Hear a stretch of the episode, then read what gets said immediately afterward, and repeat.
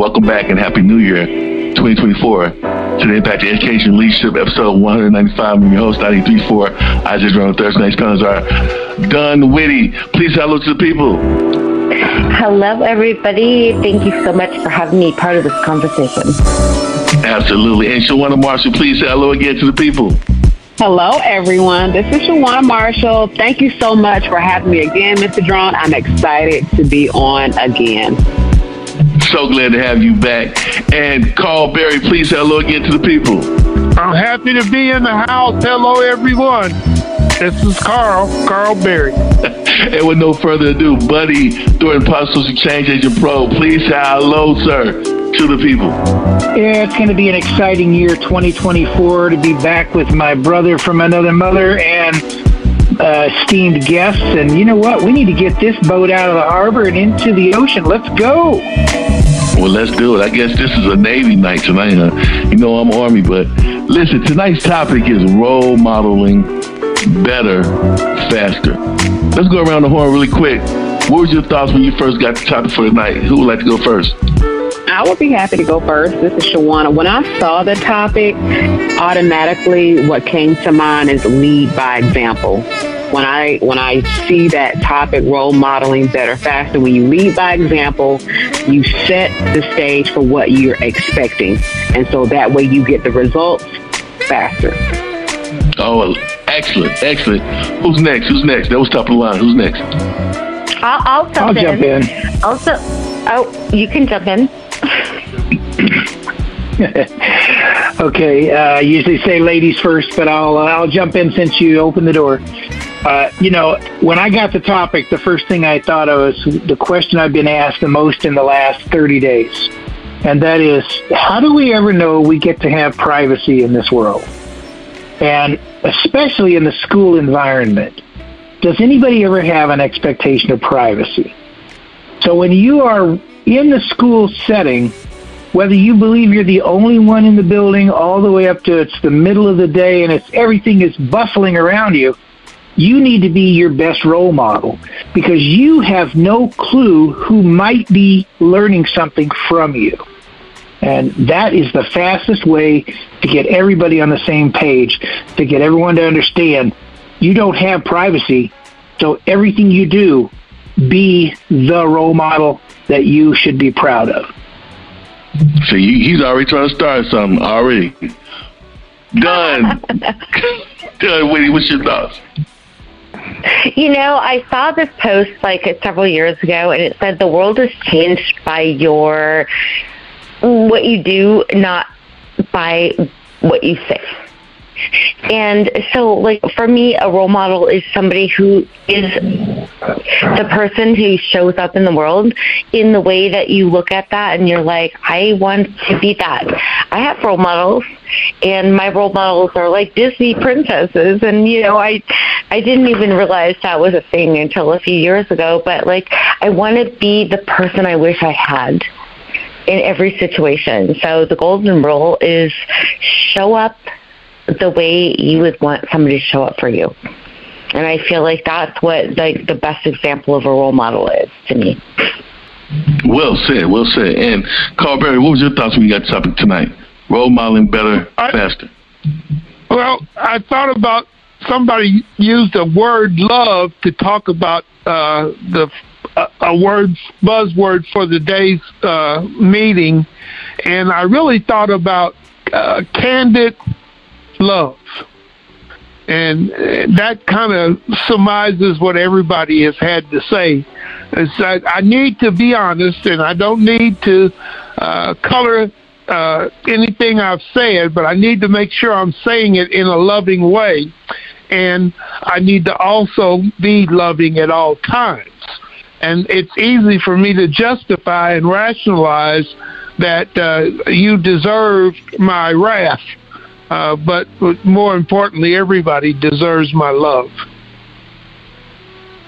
Oh, I like that love. See, you can't can't lose with love with that topic.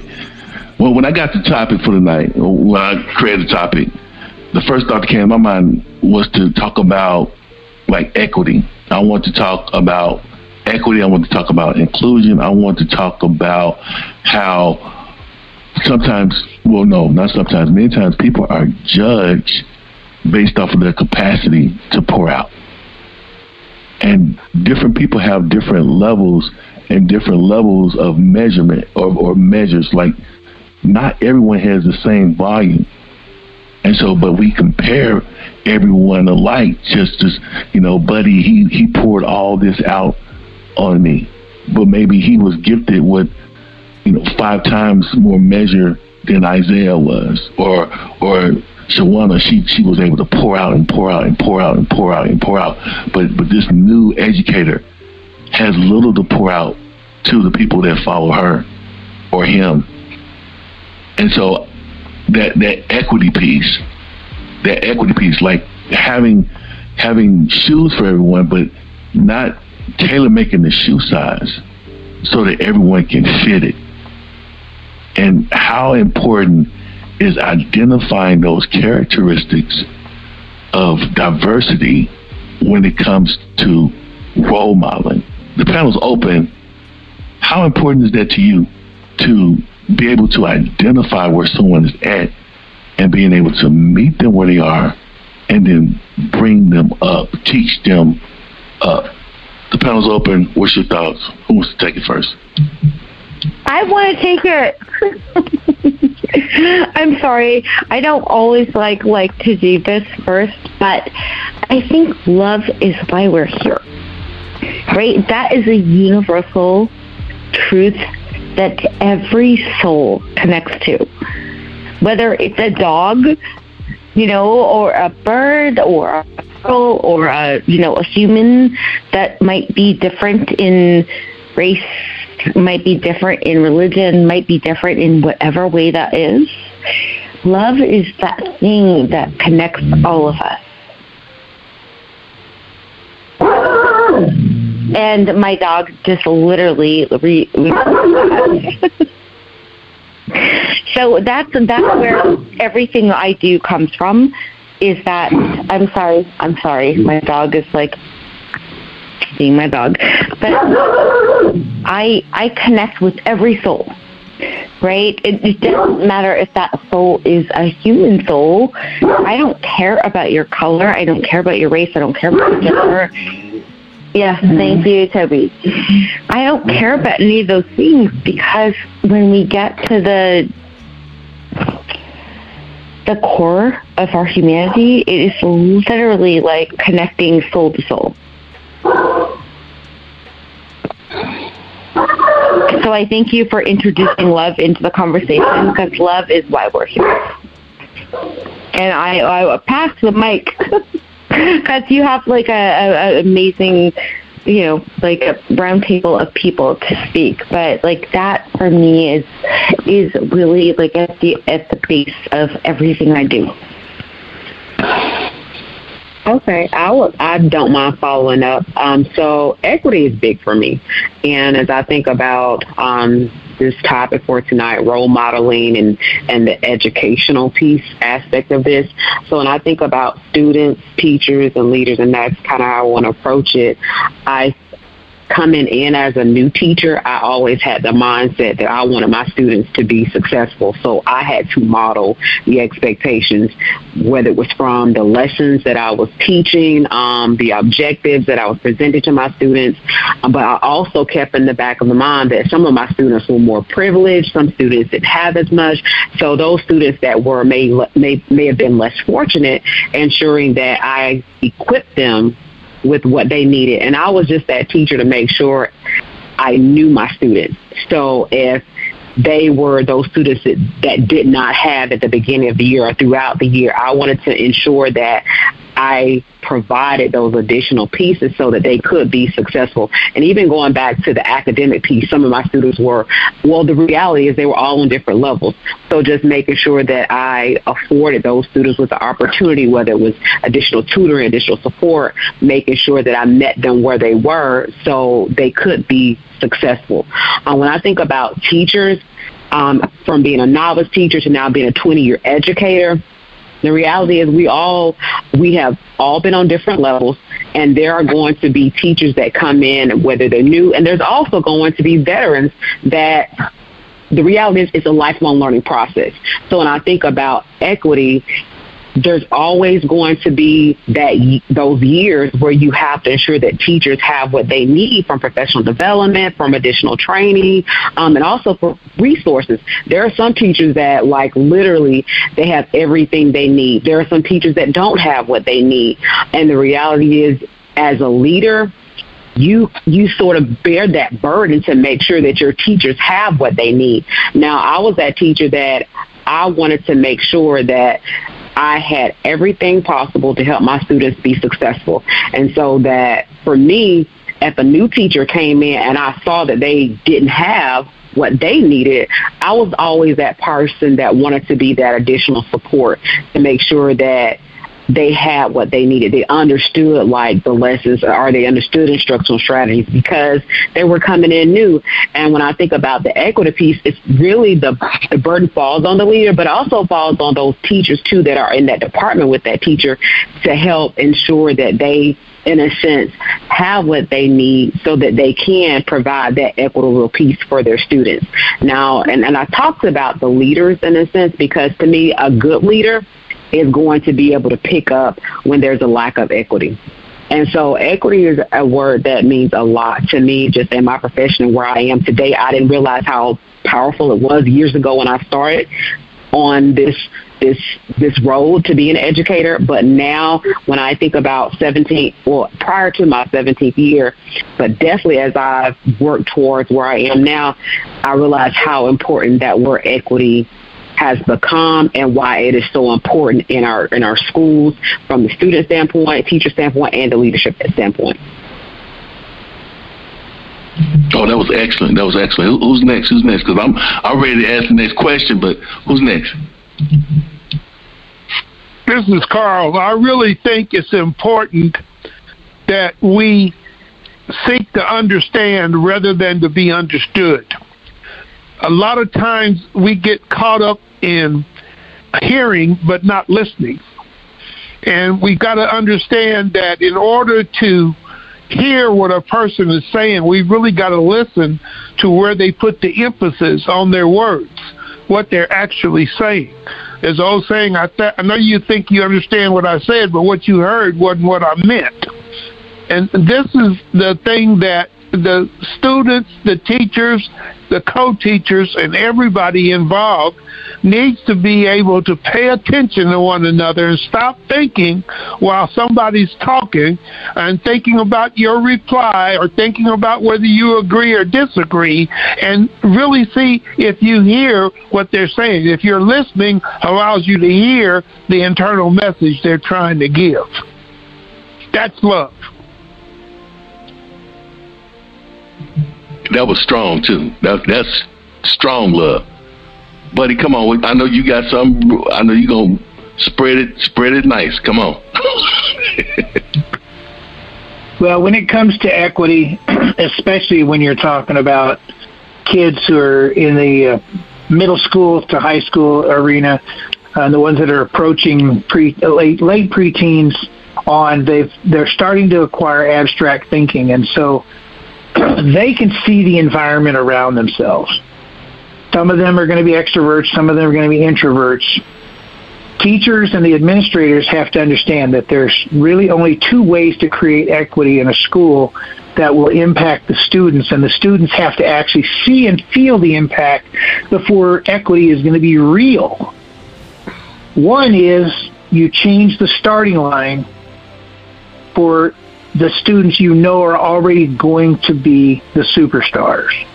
Everyone gets tracked from preschool on. We have so much analytics on our kids that by the time they're middle schoolers, we should be able to predict fairly easily who are the superstars in the class and who are the ones who are going to need help.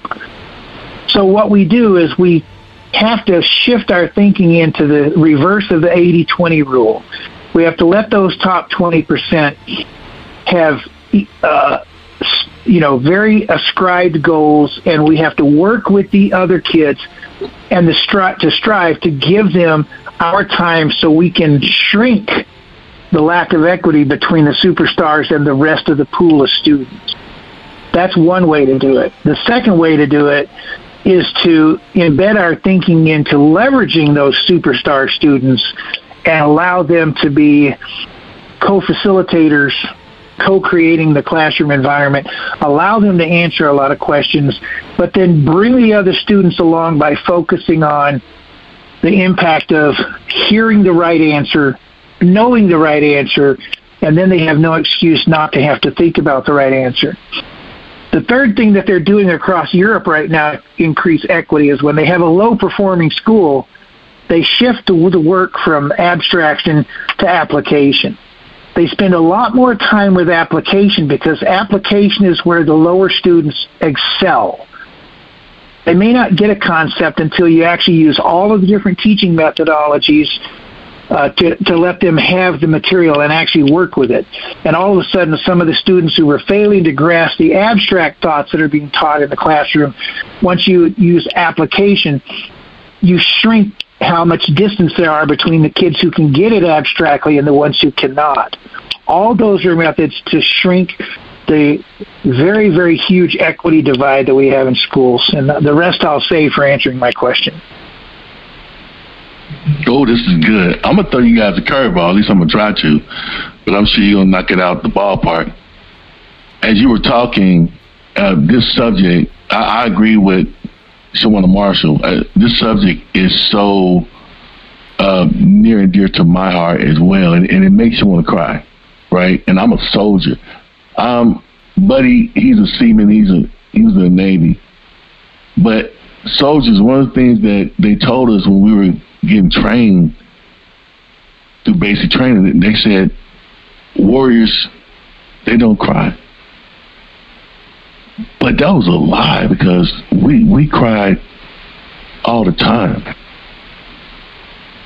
We shed tears all the time. I, I think education is like a battleground. I think education is like going to battle for our, our kids. You're you're on the battlefield, and yeah, you got to keep your head to the ground because you got to stay humble. People are going to say things that you don't necessarily agree with, but you got to keep moving forward because you're not doing it for you. you. You're doing it because of the love. You're doing it because of that student. You're doing it because you need them to be the next world leaders, the next change agents. COVID 19 came, cell phones came, technology came. I want to I want to open up the panel with this question. Well, actually, the panel is still open. Did COVID 19, the technology, the cell phones, did they affect the way our children understand? If they did, we want to know. If they didn't, we want to know that. But was there a shift? Was there a change? Was there an adaptation? Was there a modification? What happened when COVID 19 technology came? Who wants to take this first? I, I, I would love to chime in on that. COVID 19 definitely changed the world. Like, if this was something that didn't happen in one sector of the world, it happened in all of the world. So, this was like a unifying thing that happened for everybody. And I think that, like, it changed the way we see.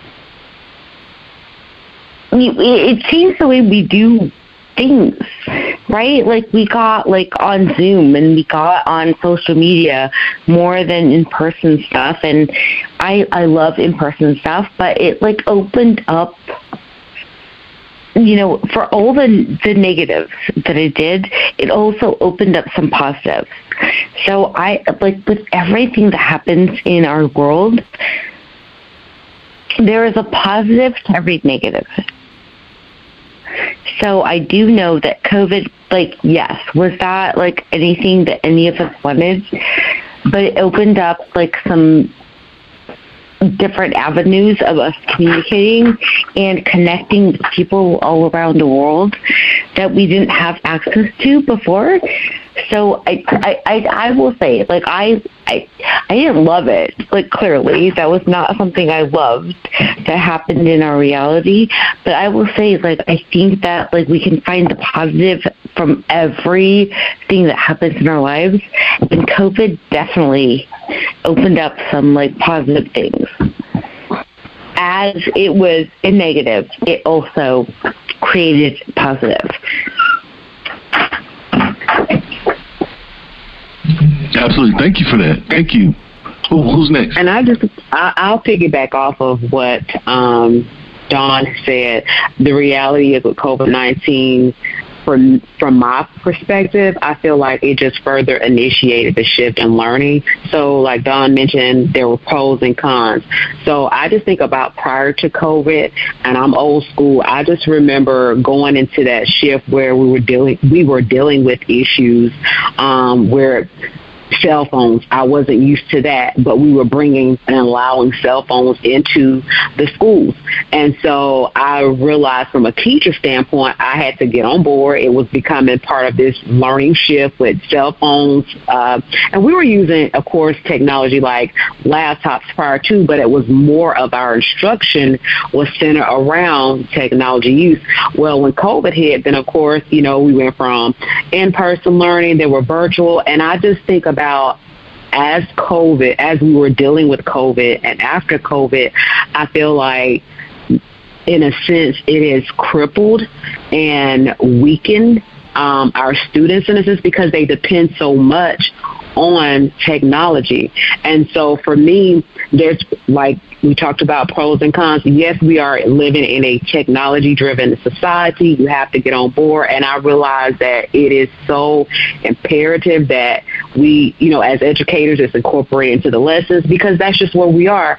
But my concern is for students because the generation that we're in now, they tend, what I saw prior to me coming out of the classroom in 2021, students relied heavily on their cell phones, on for technology. They didn't really, to me, revert back to that old way of like, let me figure it out myself let me do this myself. And I'm, I'm a former English teacher, so I've seen a shift where, and the reality is where students go to the internet to create a paper. No, that's not what we do. We create it ourselves.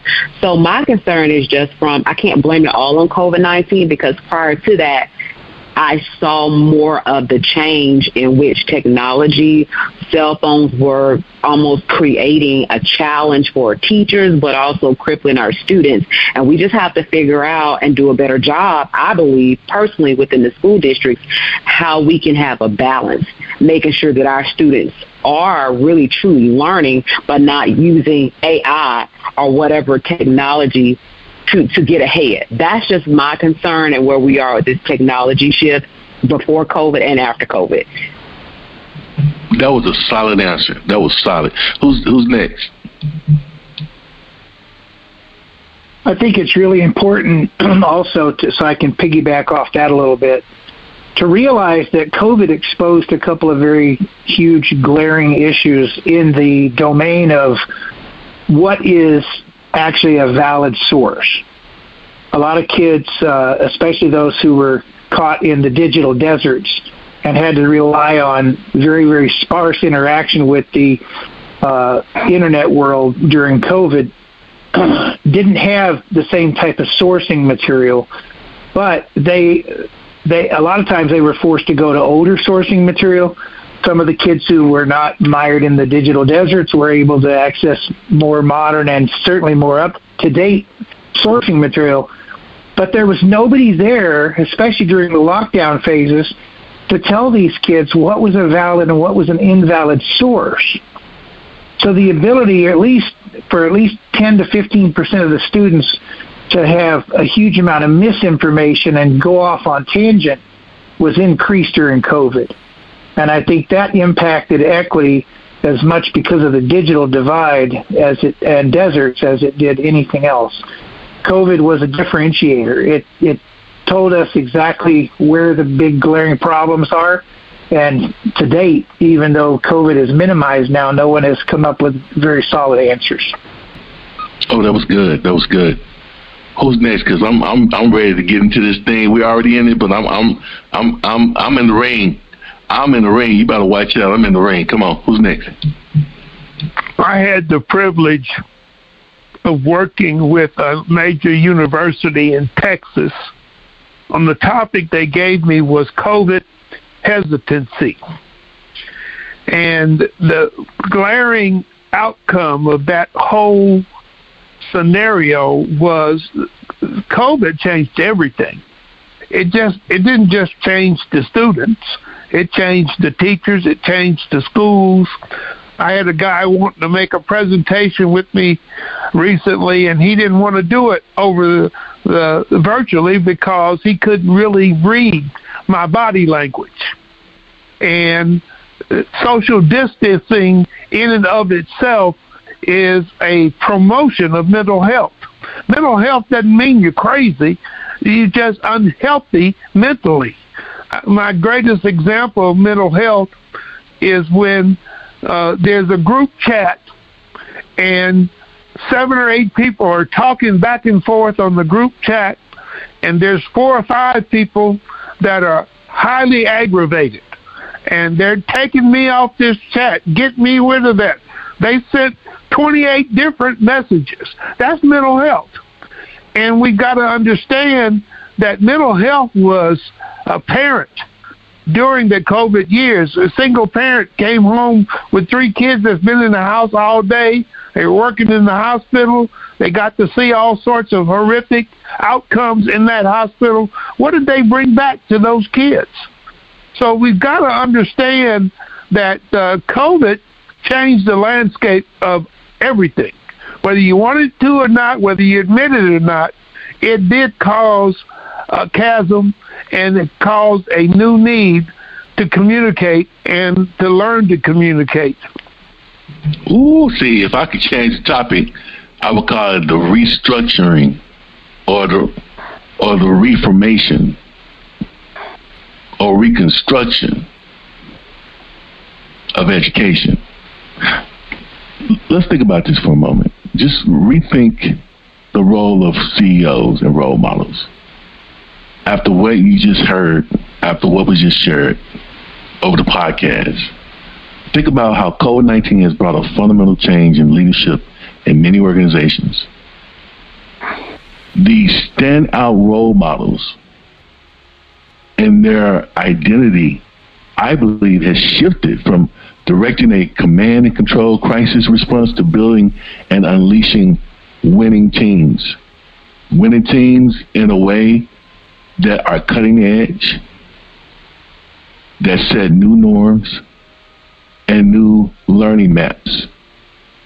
What is a role model? A role model, this is one definition. A role model is a behavior others may emulate or admire because they're efficient or they're skilled in a certain task or a certain type of talent.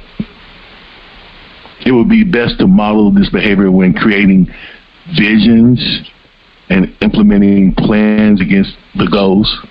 So students should know the difference. They should know the difference internally and they should know the difference externally from those different environments that they're in when they're having a positive role model or a negative role model, whether they're having a good teacher model by the way they present their lesson objectives and by the way they take ownership in their lessons, by the way they take accountability for not only their teaching and instruction, but also for the students' learning, I believe.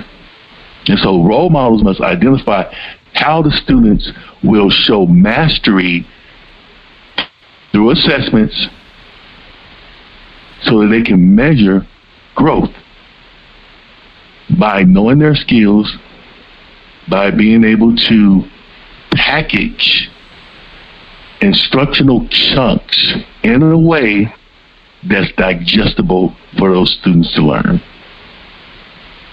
This is where those seasoned professionals come in in the classroom to show those young educators through professional development, through one on ones, through different types of approaches to be able to get better, faster. Now, I want to open up the panel before I go to uh, Mr. Berry because I want to ask you a specific question because you're in the community.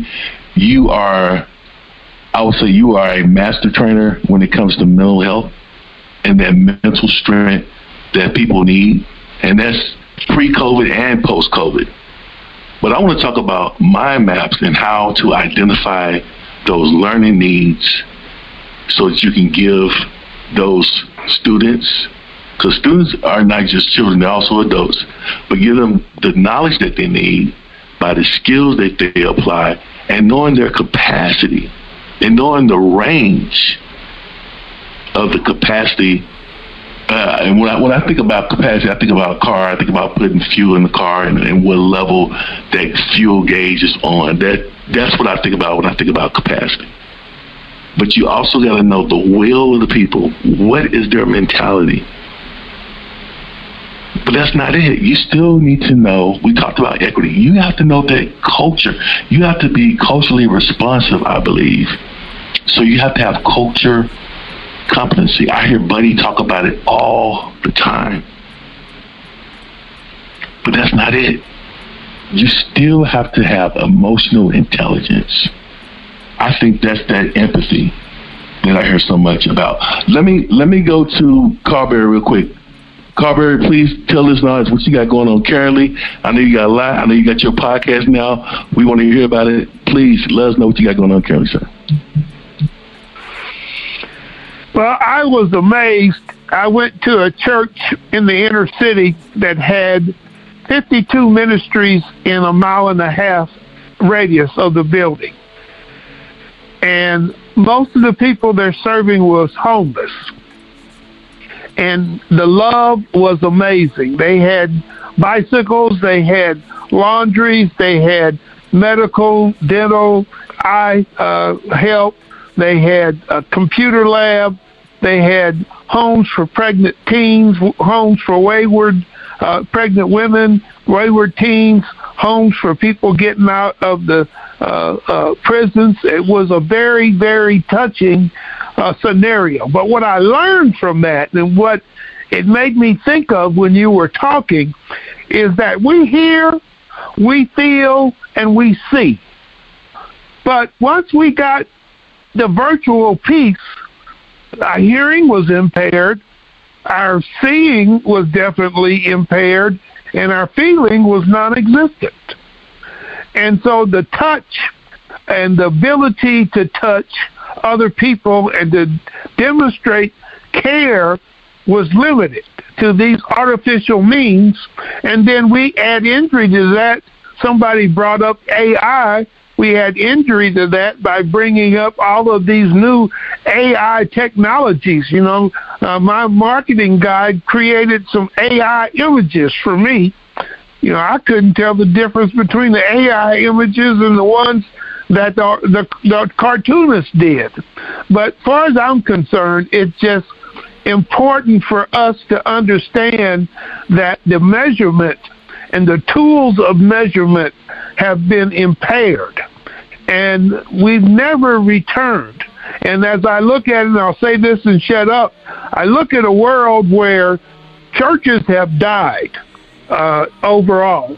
Uh, the attendance has died. But guess what? Uh, online attendance has increased. If you look at online attendance and live attendance, you'll find out there's 25% more people going to church now than ever. But half of them are online and half of them are in the building. So that gives us something to ponder. I wish I was smart enough, Isaiah, uh, to be able to think about it and give you a response. But I think I'll shut up and see what the wisdom of the people on the call have to say. But no, let me let me let, before before you go before you go. Let me. I want to ask. I want to pull. I want to ask something of you. I want to ask something from you because you were there when everything shifted. Okay, uh, there used to be this cliche that you were here all the time, the good old days, or, or those were the days. And even if even if I even if I say that, I, I can hear like the music during that time.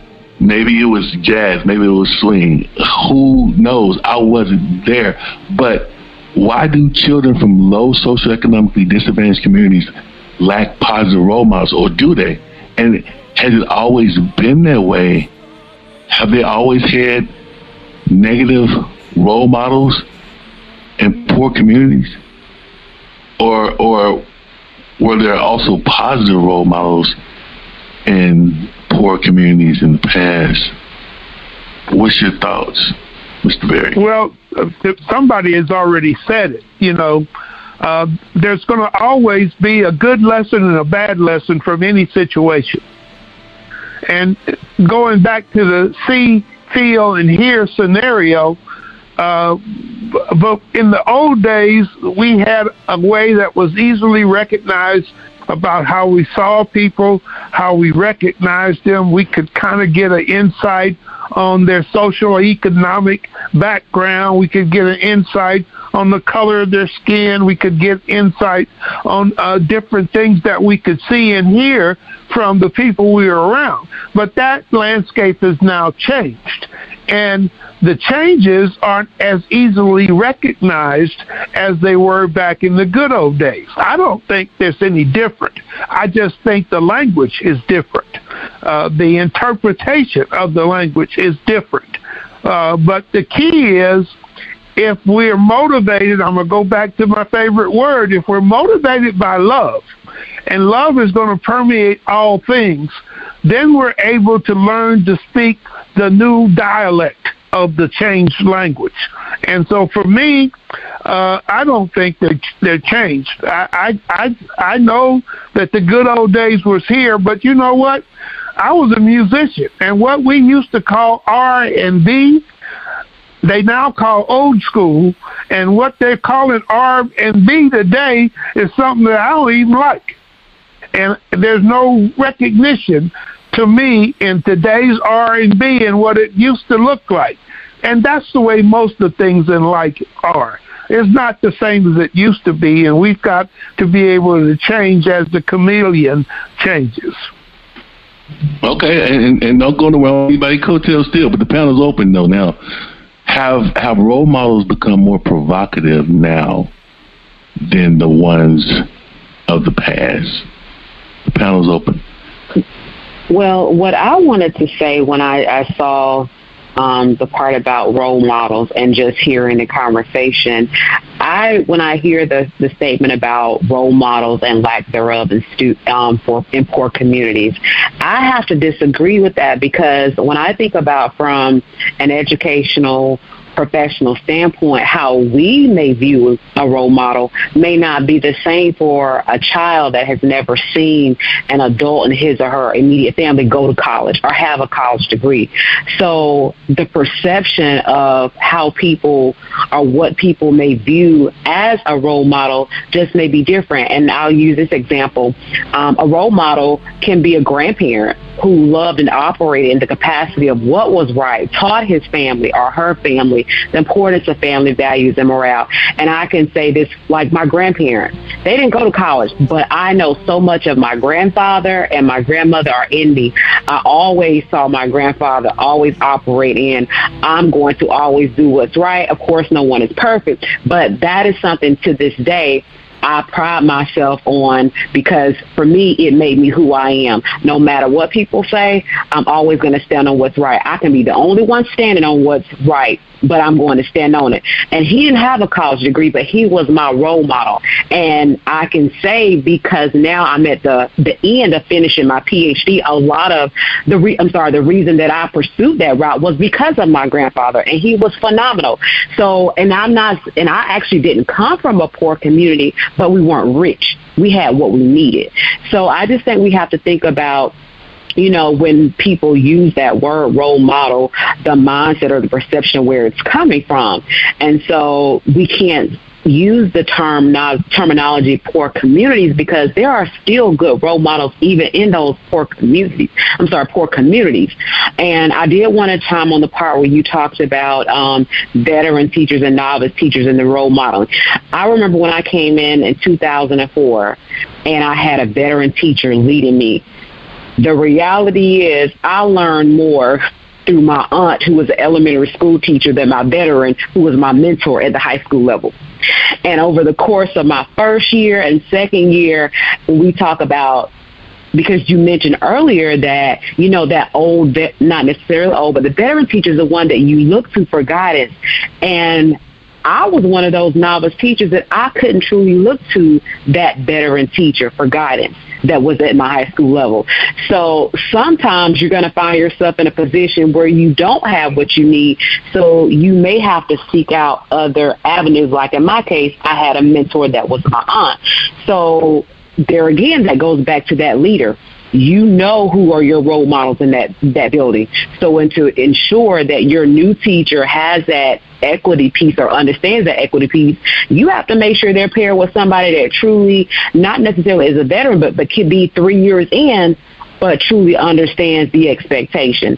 And so, and lastly, I just want to share with the teaching strategies how we talk about making sure that they're equitable and culturally responsive. We're living in a society now where we're trying to, we're banning books. So I believe that we we're not truly always ensuring equity. Number one, because how can you say that we're being culturally responsive when we're taking books that we have incorporated into our classrooms and lessons for years that are necessary, that are pertinent because they do provide that culturally relevant piece. So as we talk about equity, I think that's something that people need to really come back to the table and think about, like, are we truly providing equity and being culturally responsive when we're taking books out of the classroom that are pertaining to our diverse background of students? And so that for me is really important. And I just wanted to share that as we talk about the role modeling, we talk about um, the equ- equity and the culturally responsive instruction. Oh, that was fire. That was fire because you talked about impactful people in your life, in your environment, in your in your system, right? That gave you that motivation. And first, it may have started off as intrinsic motivation, but because they kept being that support system in your life, that extrinsic motivation turned to intrinsic motivation, and now you're a doctor. Now you have a PhD. You're finishing up. I love that. I loved how you you brought in to me. You brought in what I got from it, my perception. And buddy, I'm about to come down your lane. My perception of what you brought was knowing the difference between harm versus care now, does this person really care about growing me, or or are they intimidated because I'm the new kid on the block, right? And so now they now they make my learning harder. They make me pay the cost more because I, I've been doing education for 40, 50 years, and here here comes this new person that that could be in it for a different reason and for that purpose okay, they may become better than me. So it's those perceptions, it's those realities, those miscommunication skills. It's communication, I believe. And we got a communication expert on the podcast tonight, on the panel tonight. You all are, but the one I want to pull from right now is Buddy Thornton, Social Pro. Buddy Thornton, I know you've been listening. I know you're on the edge of your seat what are the myths and what are the realities about perceptions and miscommunication regarding expression and expressing those perceptions to the students? How do you how do you organize in your mind what is important to share at that precise time? How do you do it as a coach, as a, a, um, a life coach, how do you do it as a teacher? How do you do it and remain culturally responsive? Buddy, you are a Caucasian, you are a white guy, right? But yet, you have to be culturally responsive to a diverse array of people. What's your thoughts?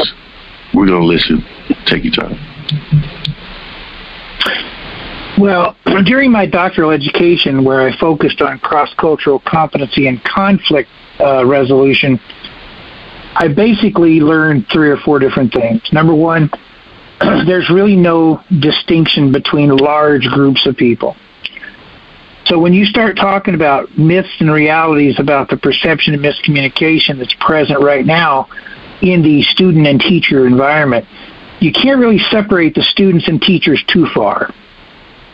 When you're looking at students and you're looking at the reality of what they're seeing and how they're seeing things and feeling things, and then you're trying to address it. Number one, you you have to take the time to understand what their normal role in society is.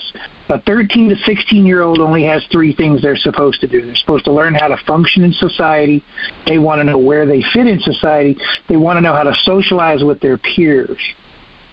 So the misconception is that they're not intelligent.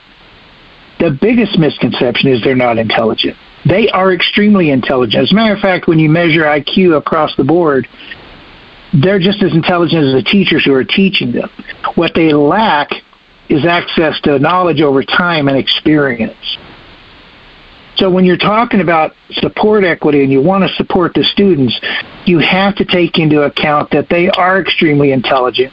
How do you feed them a constant stream of data and let them evolve and you have to remember that you have to tie what you're doing to what they already want to focus on socialization, where they fit in the world, what their passions are. They're not interested in things that don't hit their passion.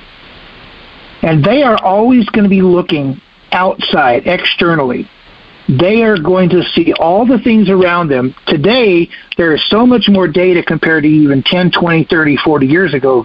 God forbid we go back to when I was a teenager the bottom line is they have so much to focus on, and yet, because of human nature and psychology, they're going to focus on what is going to be relevant to their three desire streams. So if you want to create equity, match your teaching style and your data style to what you know they're already pursuing in the first place.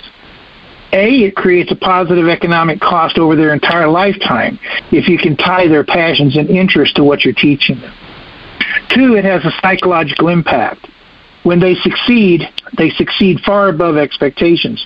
When they fail, it's almost it, the question has to be did they fail or did I fail them? That's a perception that is lost in the school system. With teachers, it's almost a sustainability situation. We need to start realizing that we're teaching people who are just as intelligent as we are, they just don't have knowledge and they don't have experience. So if we address them and let them co-create the environment and we use what they're trying to do against them, we, we find out what their passions are, and then we feed them data aligned with their passions, and we allow them to interact we're going to completely flip the script and there's not going to be an equity problem.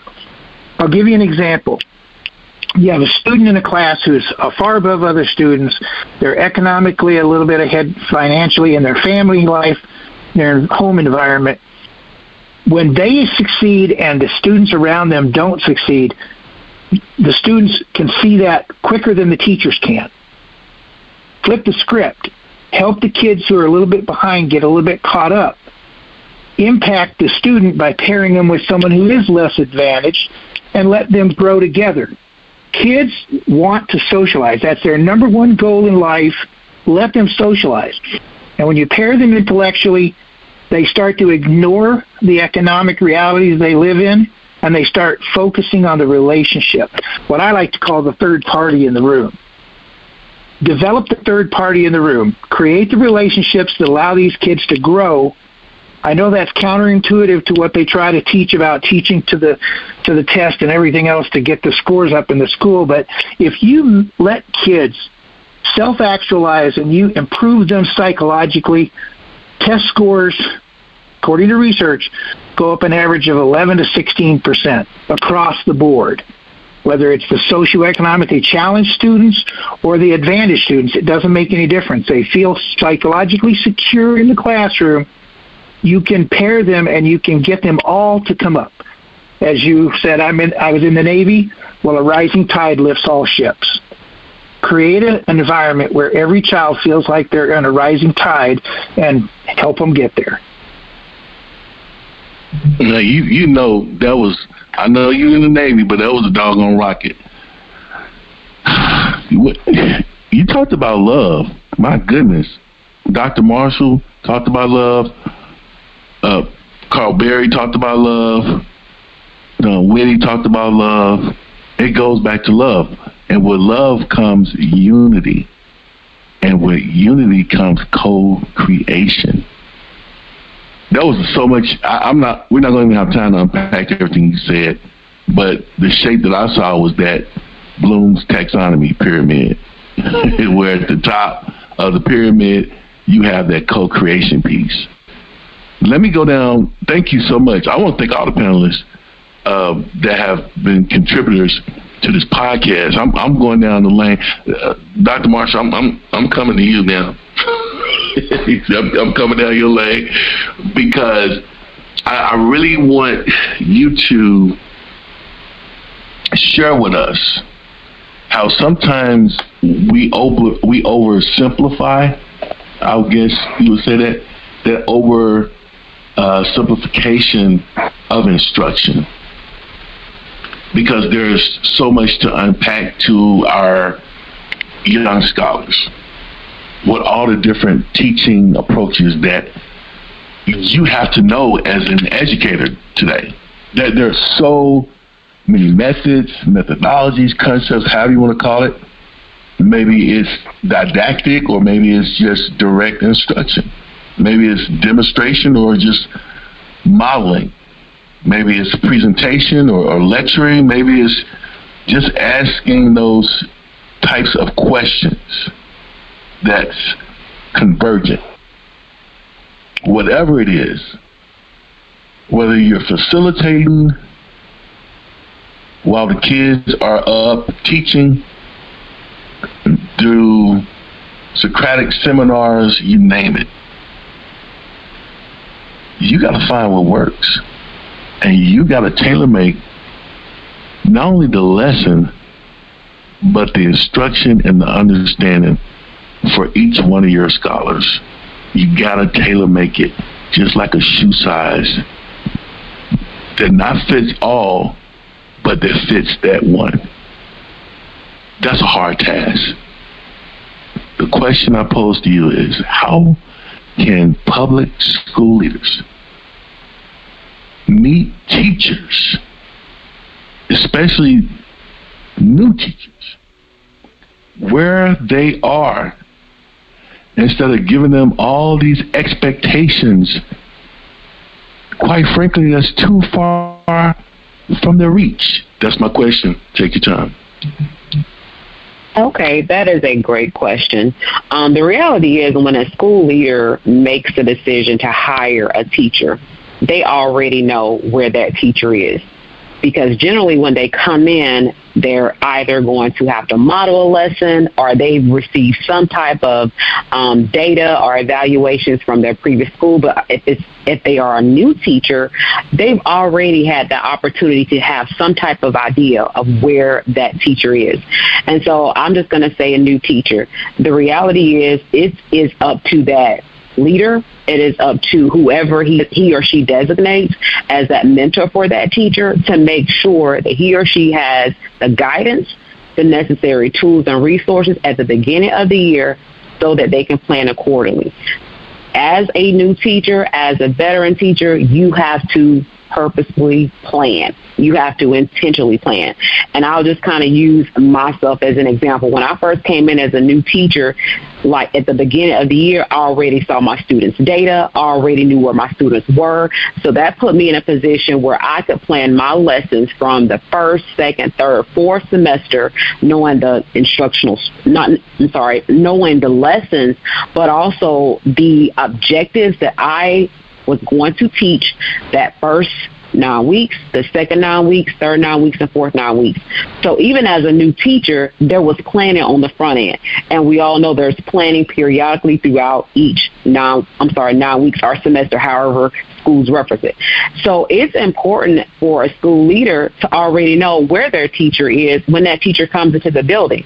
But what I tend to see and what I like is that more schools now have shifted to making sure that a new teacher, even if this teacher has been teaching five, ten plus years, coming into a new school has a mentor.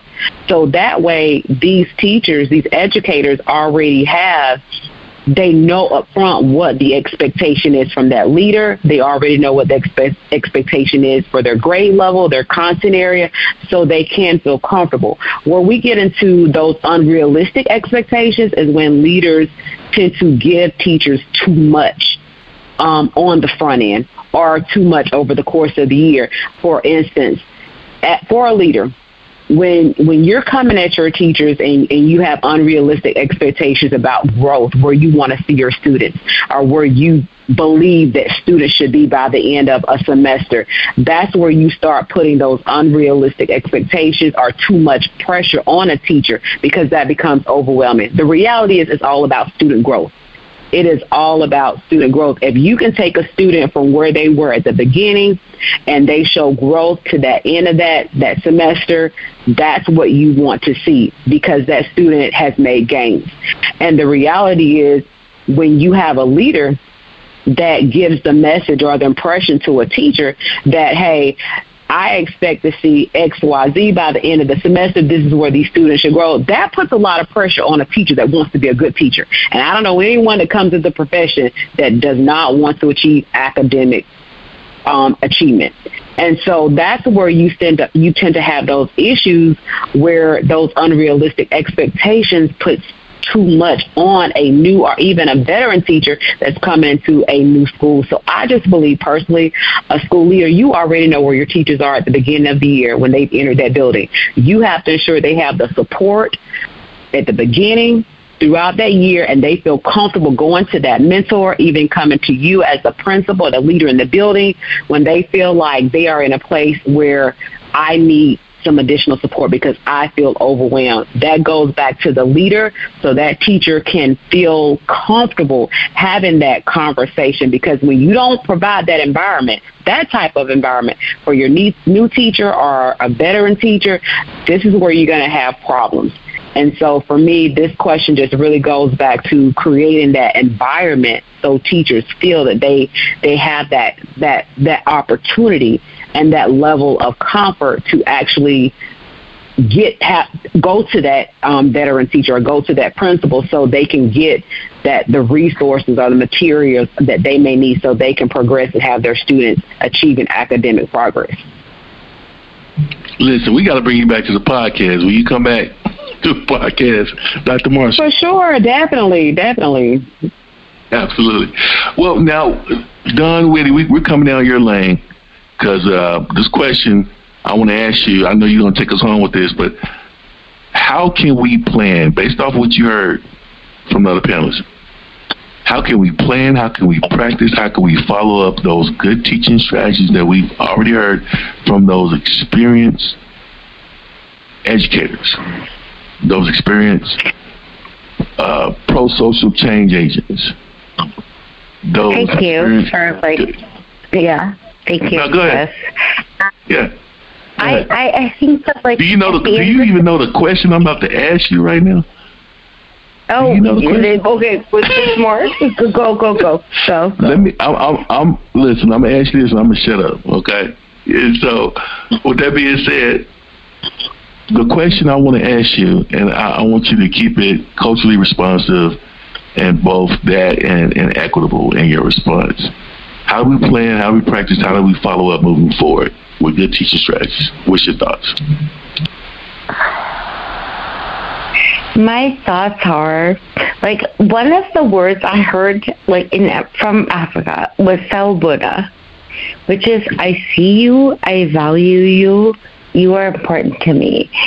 And whatever capacity that we get to put that into our lives, as a teacher, as a person, that is so important.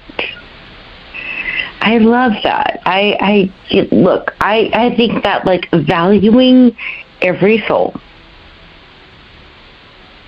When you are teaching them or you're just like in their midst. You are literally saying, I see you.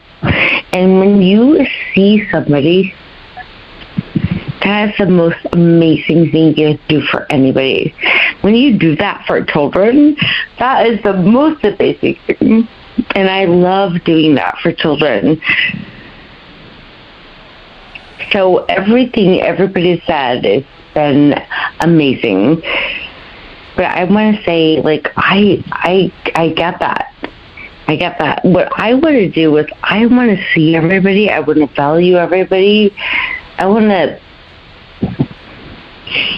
I want them to see their highest and greatest good, no matter what that is. Like whatever degree they have, or whatever. Like the. I didn't value myself because I thought, well, I don't, no, I didn't graduate from Stanford. I think everybody who actually is like being their best self is the same. I want to help everybody get to that place where they feel like their value is because they exist. That that was so philosophical. Now, what do you do? But that is. Let us know what, little bit. What, yeah. what, so, so Dawn, what, what do you do? Tell, tell us a little bit about you before we go. What do you do? What, what are you out here doing currently? I I have a foundation and I like I, I work like two like spread that message to the people that live in Africa or the people that live anywhere is that like you matter because you exist. This is what I want to put out into the world is that you matter because you exist. That that's hard to come after. Well, listen, that was we we wrapping things up tonight. And uh, what are the takeaways for the night? Who wants to go first? What are the takeaways? Who wants to go first? My takeaway is like I'm grateful that I got to be in this like this community. So thank you. Oh, we thank you as well. Who's who's next? I'll dive in. You know, uh, I think role modeling is really, really important, and I think what was expressed on the this tonight was was an expo- uh, a very big expose of exactly how role modeling works.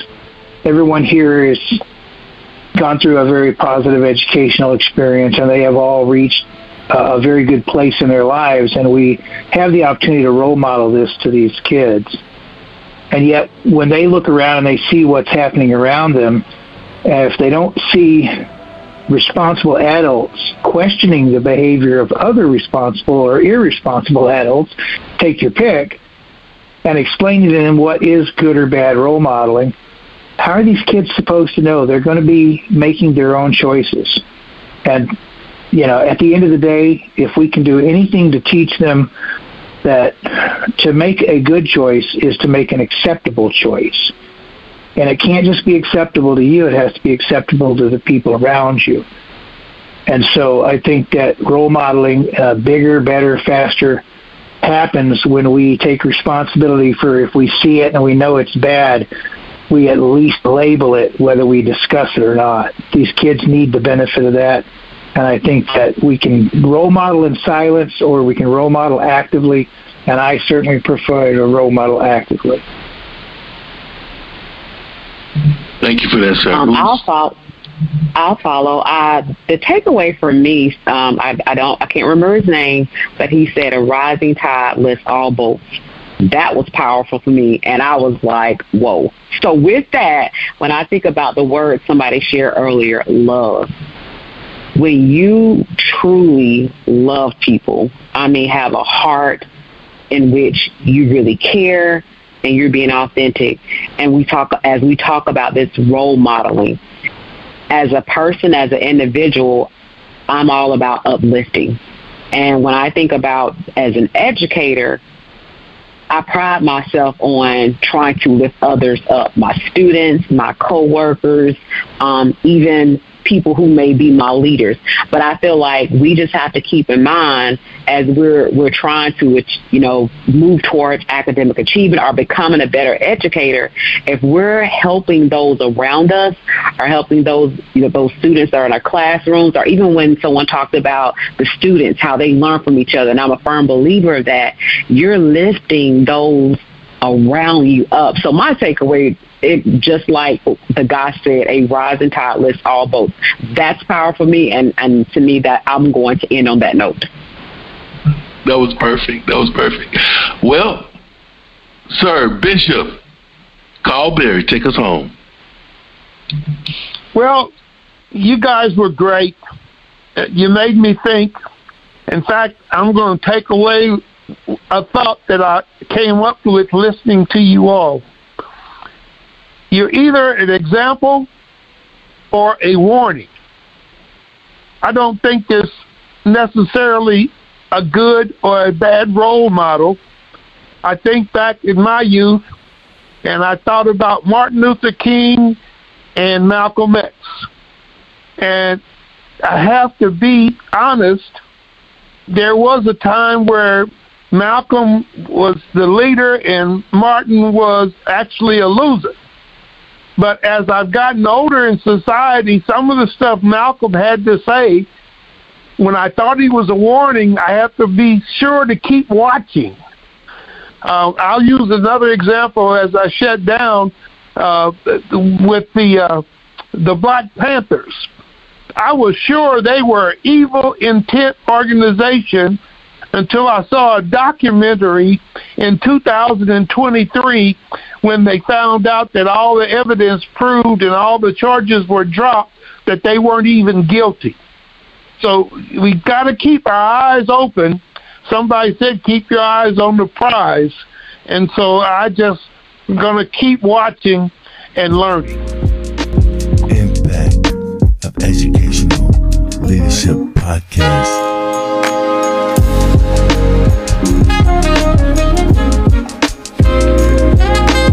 Facebook.